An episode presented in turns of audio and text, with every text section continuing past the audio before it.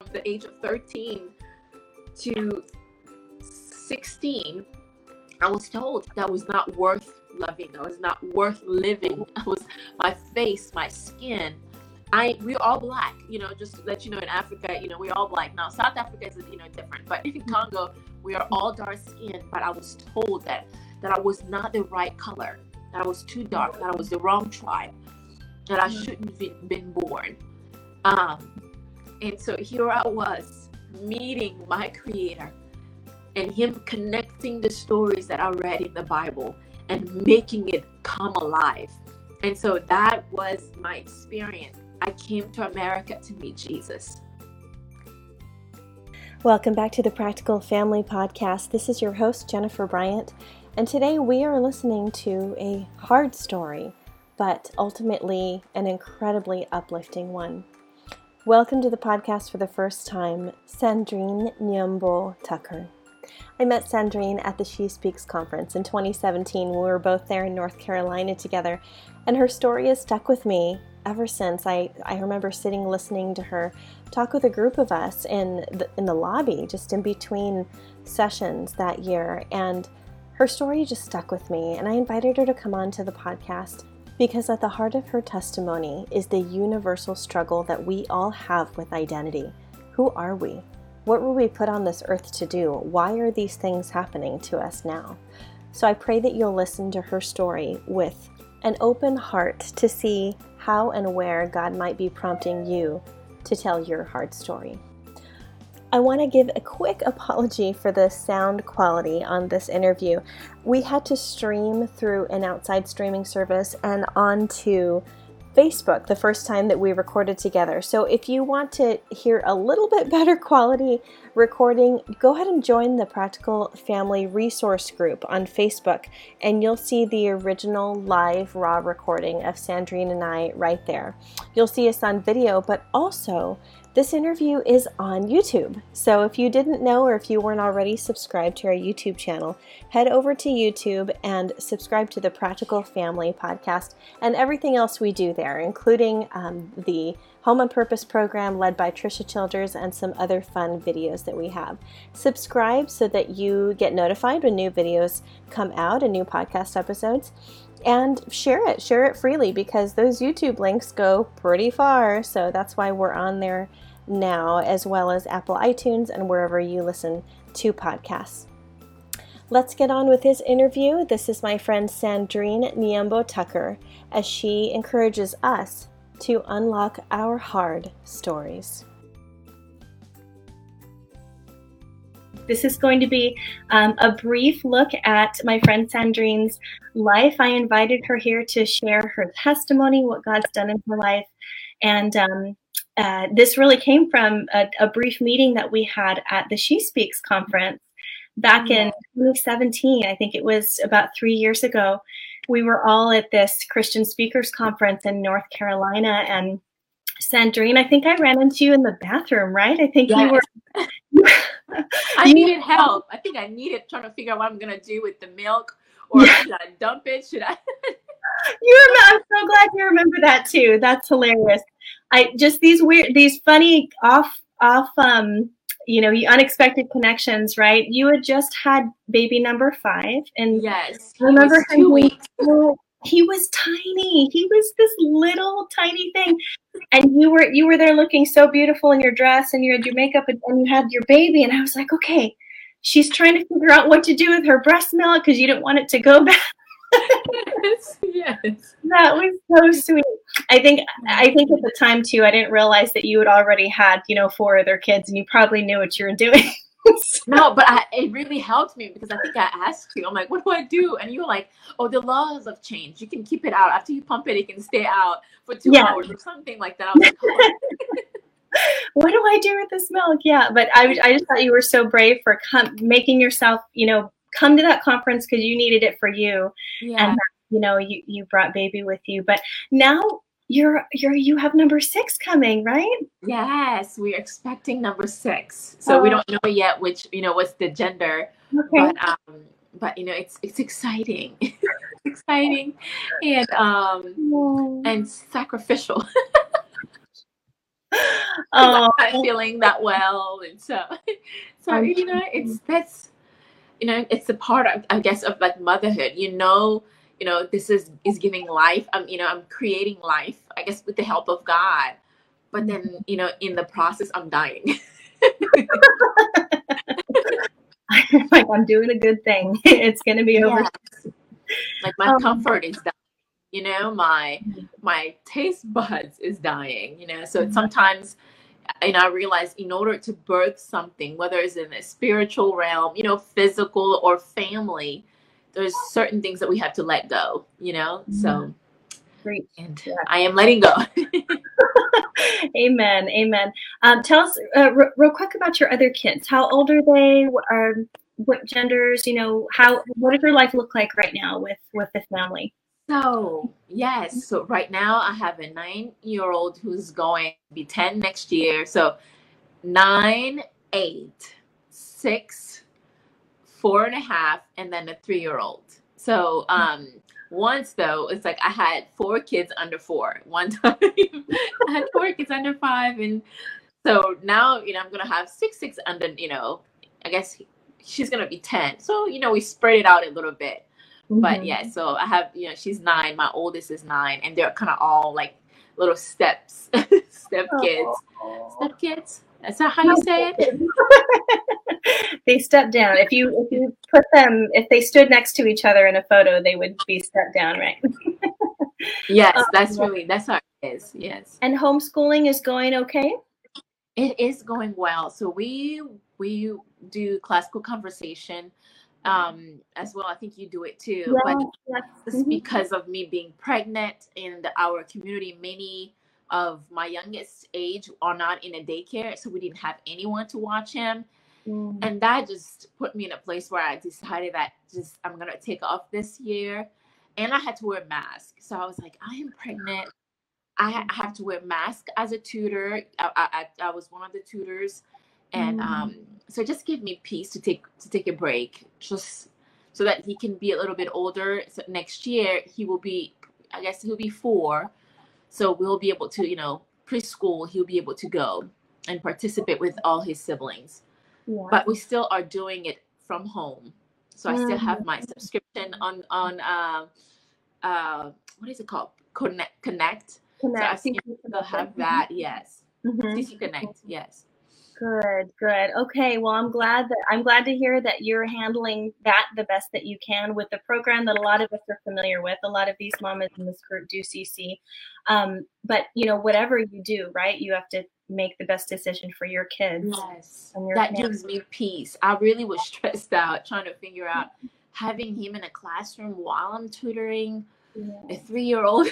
you know and um and wearing a mask i just you know not that i'm against wearing a mask i think just being mm-hmm. pregnant mm-hmm. all that it just kind of put me in a not in a happy place. So i was like you know if i don't have peace it's not god. So i just step away.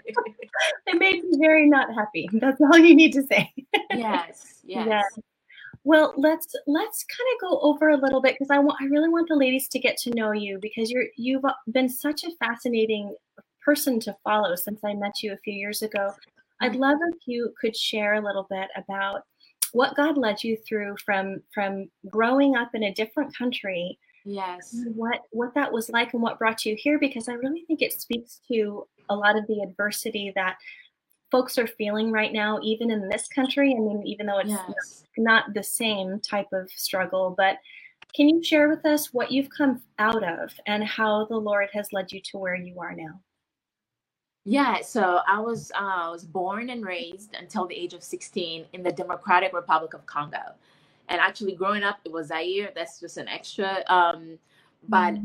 at age 13 my father passed away suddenly he died and right after that we experienced civil war and um and just like that my life that I knew of having two parents having you know living comfortably as an African, I can say, you know, we were middle class, not the same as American middle class, but mm-hmm. you know, it was a comfortable life. I went to um, the best schools. It's a Catholic school uh, mm-hmm. back in in the Congo, and then suddenly everything changed. My dad passing away, finding out that my mom was actually from a different country, from Rwanda. And if you guys, you know, can look it up, there there was a movie in I think early 2000 called Hotel Rwanda, and there was a genocide between the Hutus and the Tutsis. So my mom is a Tutsi.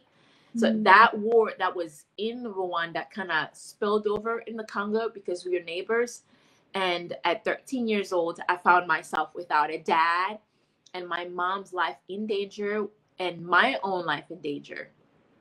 And I grew up, you know, you're reading these stories of in the Bible, you know, like miracles.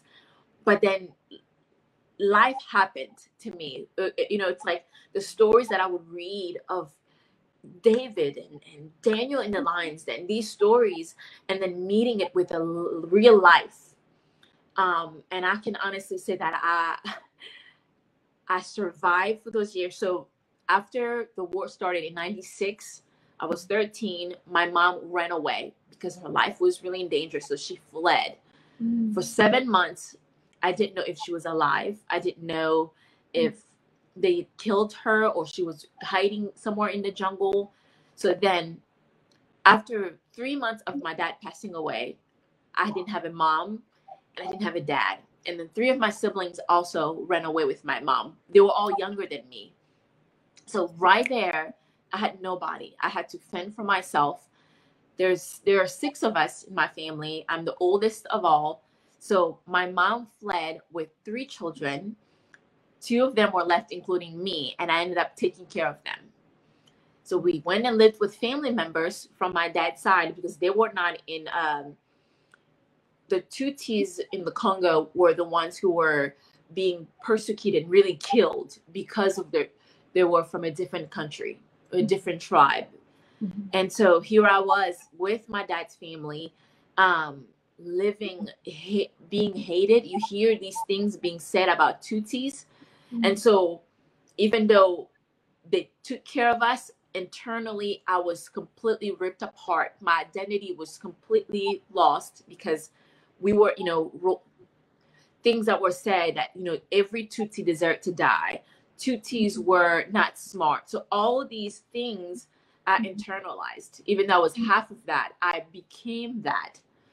Um, but what's crazy is that when you're in a survival mode, I didn't even experience the the pain of it all. I didn't even like deal with it. I just was surviving. Mm-hmm. I, you know, so my sibling, you know, my brother was 12, 11 years old, and another one was six. So we lived with family members. They wouldn't feed us. So we had to fend for ourselves beg for food in the street. Um, and that ha- that happened for seven months. But I didn't deal with the pain. I just survived. I don't know if it made sense. I just was living for the bread. I was living for the next minute, the next hour, um, in hope that somebody does not recognize my features that's half, mm. you know, um, and so that happened for seven months. And then the war kind of subsided. Uh, and then my mom returned. So we were reunited with my siblings. But there was this rupture in our relationship, me and her. So there I was. It was just, she ran away. She left me. She did. So then there was rejection. Mm-hmm. You know, there was abandonment mm-hmm. from the mm-hmm. whole country, but also from my own parents. Mm. Um, and I felt that my dad, you know, I blamed him for dying. I blamed God. I just so that's where I was. And then um and then my mom was able to apply for us to come to America as refugees.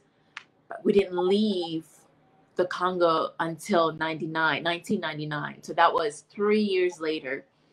We finally were able to leave, but the war continued. Mm. So it's mm. like for three years, it continued.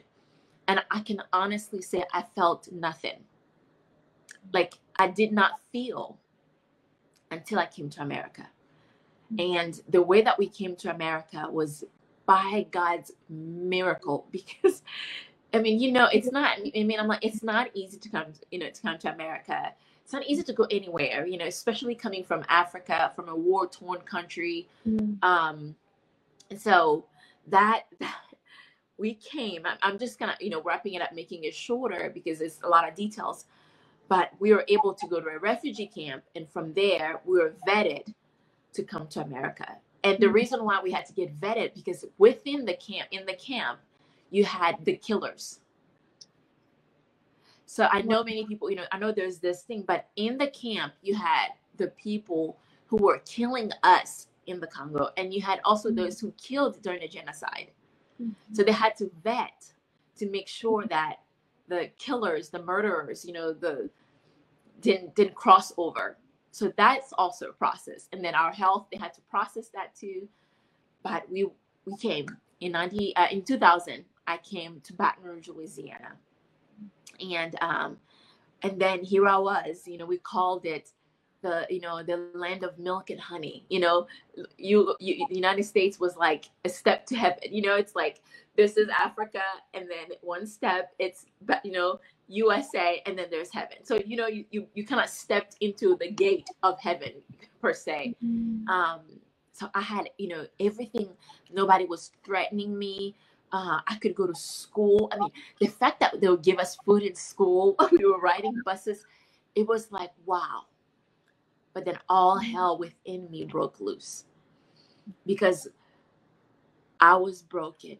I was, I had those wounds. You know, it's like you take, you can take a pig out of the mud, but you cannot, you know, you cannot take the the, I guess the muddiness from a pig. You know, we see Mm. even in the Bible, those of you ladies who are listening, and you know, the children of Israel were taken from slavery, but Egypt was still in them, and so I found myself very depressed, very angry, and hating myself because now I had plenty of time to face the reality of how I was hated. And um and so I started going with friends and you know I was uh I came at 17. I was 17 years old when I came and they put me in ninth grade.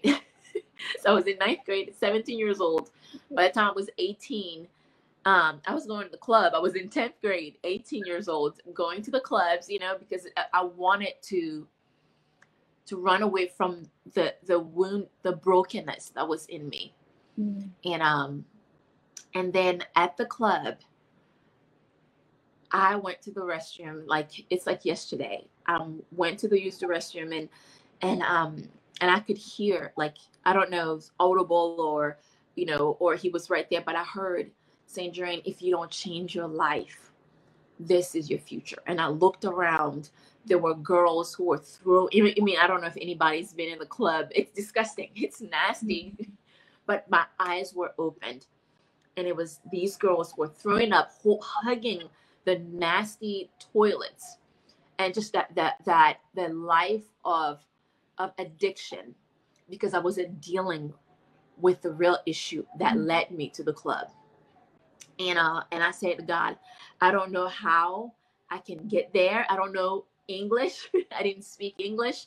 I didn't know any church. I didn't know any way to get from the club where i was to finding the healing i needed that was a saturday and a monday a girl walks up to me in the bathroom in my high school and invites me to this church encounter or retreat they called it and I knew right there, God answered my prayer. And I went. And for the first time, I grew up in a Christian home knowing the stories, you know, like Sunday school story of Jesus. But then I experienced life that the stories did not connect with, you know, like the hero, the the that I I didn't see God like those stories I read. But then coming to America, I was able like Jesus was able to connect those stories. He was able to connect. And I remember being at that retreat and they telling me that I was created, I was beautiful, that I was fearfully and wonderfully made. You know, it's like I, you know, for the first time reading Psalm 139, that I was fearfully and wonderfully made.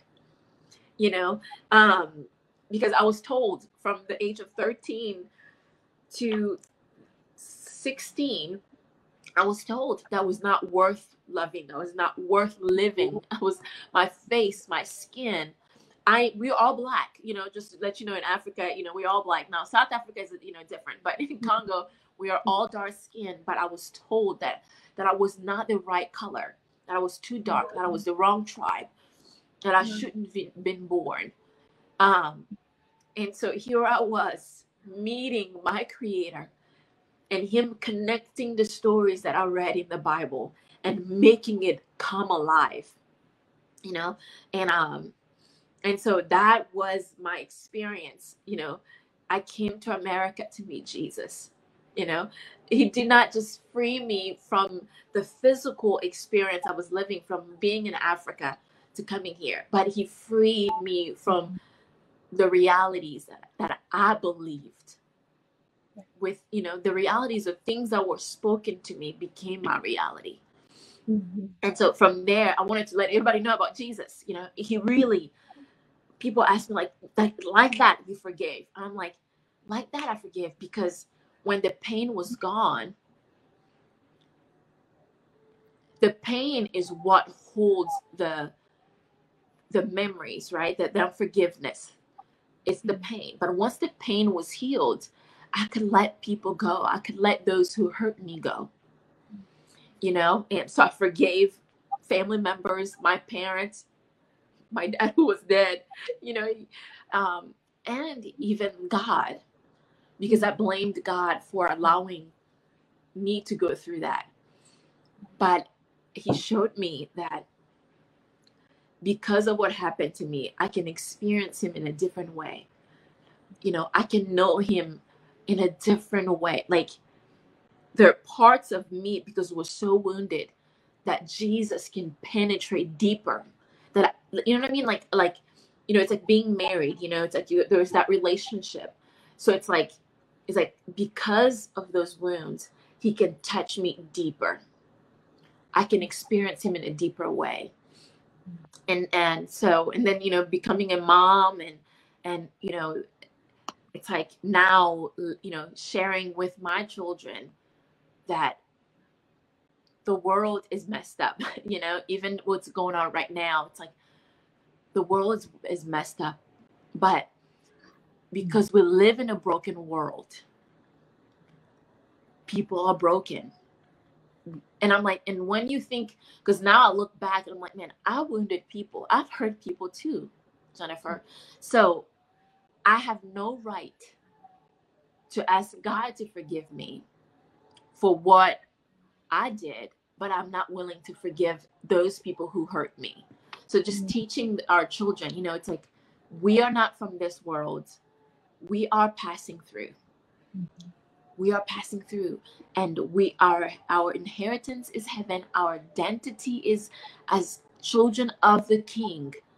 So we are not going to build our mention on this world, you know, in this world, build our identity in this world you know and so i feel like with what's going on being as that i'm african but i'm american now so i'm like african american in papers mm-hmm. and my children being african american is that our identity is first of all god's children.